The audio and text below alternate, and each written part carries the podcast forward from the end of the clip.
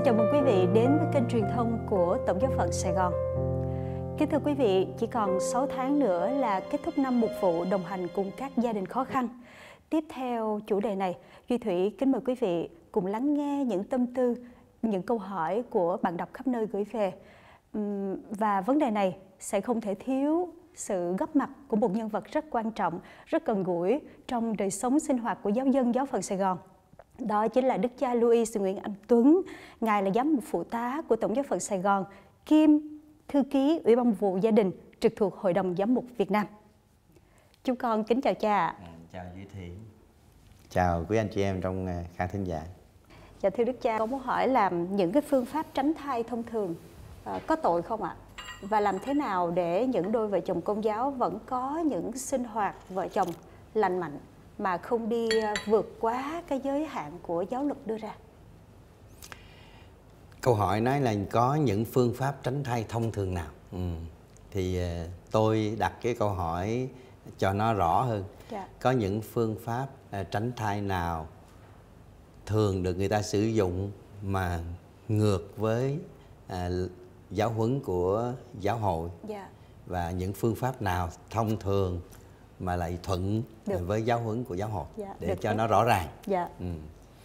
Theo thông thường người ta vẫn thấy thì người ta dùng những cái phương pháp ngừa thai trong đời sống hôn nhân cũng như ngoài hôn nhân, như là chiếc bao cao su, hoặc là đặt vòng tránh thai, hoặc là uống thuốc, hoặc là ngày hôm nay còn có chuyện tiêm phòng, vân vân. Thì người ta phân biệt hai loại khác nhau, đó là ngừa thai nhân tạo và ngừa thai tự nhiên. Dạ. Về mặt nguyên tắc mà nói thì ngừa thai là chuyện không nên có trong cái suy nghĩ và hành động giữa hai vợ chồng Công giáo có đạo. Dạ. Bởi vì khi nói ngừa thai tức là mình đã muốn chặn đứng trong cái hành động tự nhiên diễn tả tình yêu giữa vợ với chồng, không cho sự sống phát triển, sự sống hình thành nếu như Chúa muốn. Bởi vì trong hành vi yêu thương vợ chồng khác biệt giữa người nam với người nữ đó, thì nó đã có một sự mở ngỏ ra với sự sống rồi.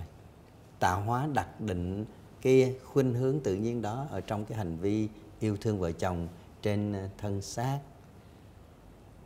Cho nên một hành vi tình yêu giữa vợ chồng luôn luôn phải mở ra với sự sống. Mở ra không nhất thiết là cứ phải mỗi một lần quan hệ vợ chồng là mình phải nghĩ tới chuyện mang thai, mà vẫn có thể mình có quyền không mang thai lúc này, nghĩa là hoãn cái mang thai lại đến lúc khác. Nhưng mà hoãn mang thai lại đến lúc khác không có nghĩa là mình chặn đứng cái sự sống có khả năng hình thành ở trong cái hành vi diễn tả yêu thương đó. Nói như vậy là vì có những trường hợp mình chủ động không muốn có con nhưng mà vẫn mang thai ngoài ý muốn, hoặc là có những trường hợp mình muốn có con và làm bằng mọi giá vẫn không có con. Cho nên dầu sao đi nữa, chuyện hình thành nên thai nhi và sự sống là quyền của Thiên Chúa, là tự do của Thiên Chúa nữa. Cho nên con cái là quà tặng của Thiên Chúa ban cho đôi vợ chồng, chứ không phải là kết quả của hoàn toàn thuộc ý muốn của phàm nhân giữa vợ chồng với nhau. Do đó cái chữ ngừa thai như tôi nói đó là không nên có ở trong suy nghĩ và cái hành động của hai vợ chồng Kitô hữu. Tuy nhiên người Kitô hữu vẫn có quyền và có trách nhiệm làm cha làm mẹ trong cái khả năng mà Chúa ban cho, rất giới hạn. Cho nên mình có quyền trong khi diễn tả yêu thương vợ chồng trong hành vi giao hợp mà hoãn không có con trong lúc này, trong khoảng thời gian này. Vậy thì mình cũng cần phải có những cái phương cách nào đó để không mang thai một cách chủ động theo nghĩa của con người. Thì chỉ có một cái phương cách mà Hội Thánh đã nêu và dạy, đó là thuận theo cái quy luật tự nhiên của cơ thể người nam và người nữ, đặc biệt là của người nữ, mà tạo hóa đã dựng nên. Nó có cái chu kỳ, trong cái chu kỳ đó nó có cái khoảng thời gian không thụ thai và cái khoảng thời gian có thể thụ thai. Theo như tôi biết, khoa học hiện nay cho chúng ta biết thì trong cái chu kỳ ấy, cái khoảng thời gian không thụ thai, tức là cái hoàn cảnh mà giao tử của người nam và người nữ gặp nhau để mà kết thành phôi, là sự sống tìm thể đầu tiên của con người đó, đậu ở trong dạ của người mẹ, người nữ đó.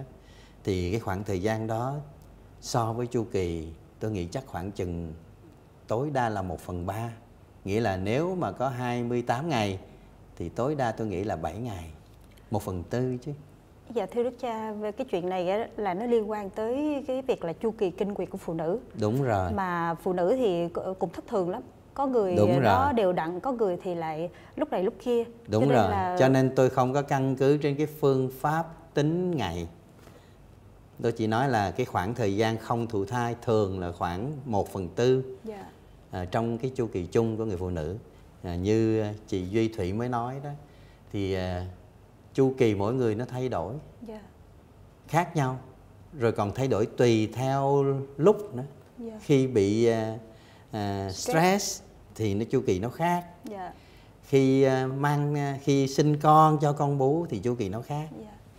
Thì ở trong giáo hội ngày hôm nay đang cổ võ một cái phương pháp, đó là phương pháp rụng trứng, Billings.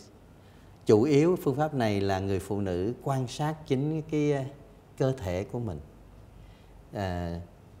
một cách cụ thể là quan sát cái chất nhờn ở trong cái cơ quan của mình để biết ngày nào là trứng rụng. Ta gọi là thời ngày đỉnh đó.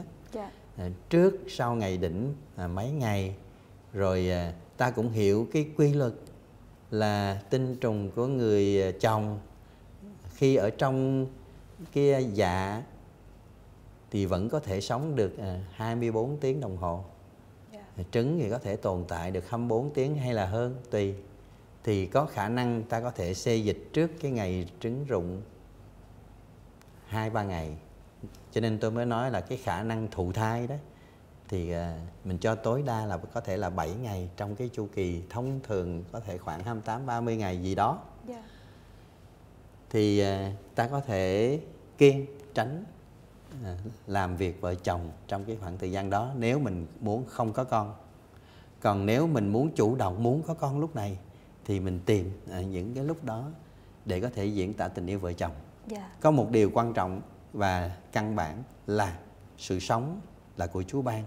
Sự sống đó là kết quả của tình yêu tự nhiên diễn tả của hành vi vợ chồng trên thân xác và trên cả tâm hồn của hai vợ chồng. Thế cho nên những phương pháp ngừa thai mà thông thường như ở ngoài đời người ta vẫn dùng thì hoàn toàn không phù hợp với giáo huấn của Hội Thánh. Vả lại nó cũng có mang lại những cái hậu quả nào đó không có tốt cho sức khỏe của người phụ nữ. Theo như tôi biết cho tới hiện nay, đức tin đòi hỏi chúng ta phải vâng phục cái giáo huấn của giáo hội.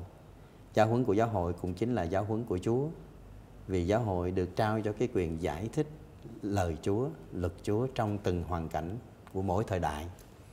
Thời đại ngày hôm nay thì với những cái phương tiện người ta tìm ra trong khoa học kỹ thuật và nhất là trong y khoa y tế về chuyện mang thai và sinh sản thì nó cũng có những vấn đề của nó, thì giáo hội cũng có những cái giáo huấn rõ ràng như thế. Nói tóm lại, tốt nhất là sử dụng những gì tự nhiên mà Đấng Tạo Hóa ban cho đối với người Kitô hữu. Dạ, chúng con xin cảm ơn Đức Cha đã dành thời gian để cho chúng con được những cái thông tin bổ ích trong ngày hôm nay ạ. Cảm ơn Duy Thủy, cảm ơn các bạn xem đài.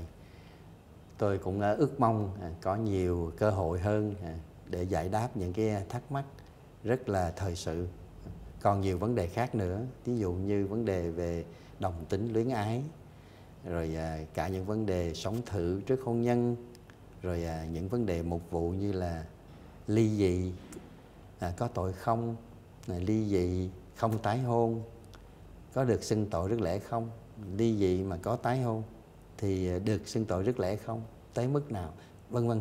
Còn rất nhiều về cái thắc mắc của anh chị em mà xin hẹn lúc khác. Cảm ơn anh chị. Kính thưa quý vị, còn rất nhiều vấn đề, còn rất nhiều câu hỏi mà quý vị gửi về cho chương trình, và chúng tôi hy vọng rằng những chương trình tiếp theo quý vị sẽ được giải đáp dần dần cùng với sự đồng hành của Đức cha Louis Nguyễn Anh Tuấn. Trân trọng cảm ơn quý vị đã dành thời gian theo dõi. Hẹn gặp lại quý vị trong các chương trình lần sau.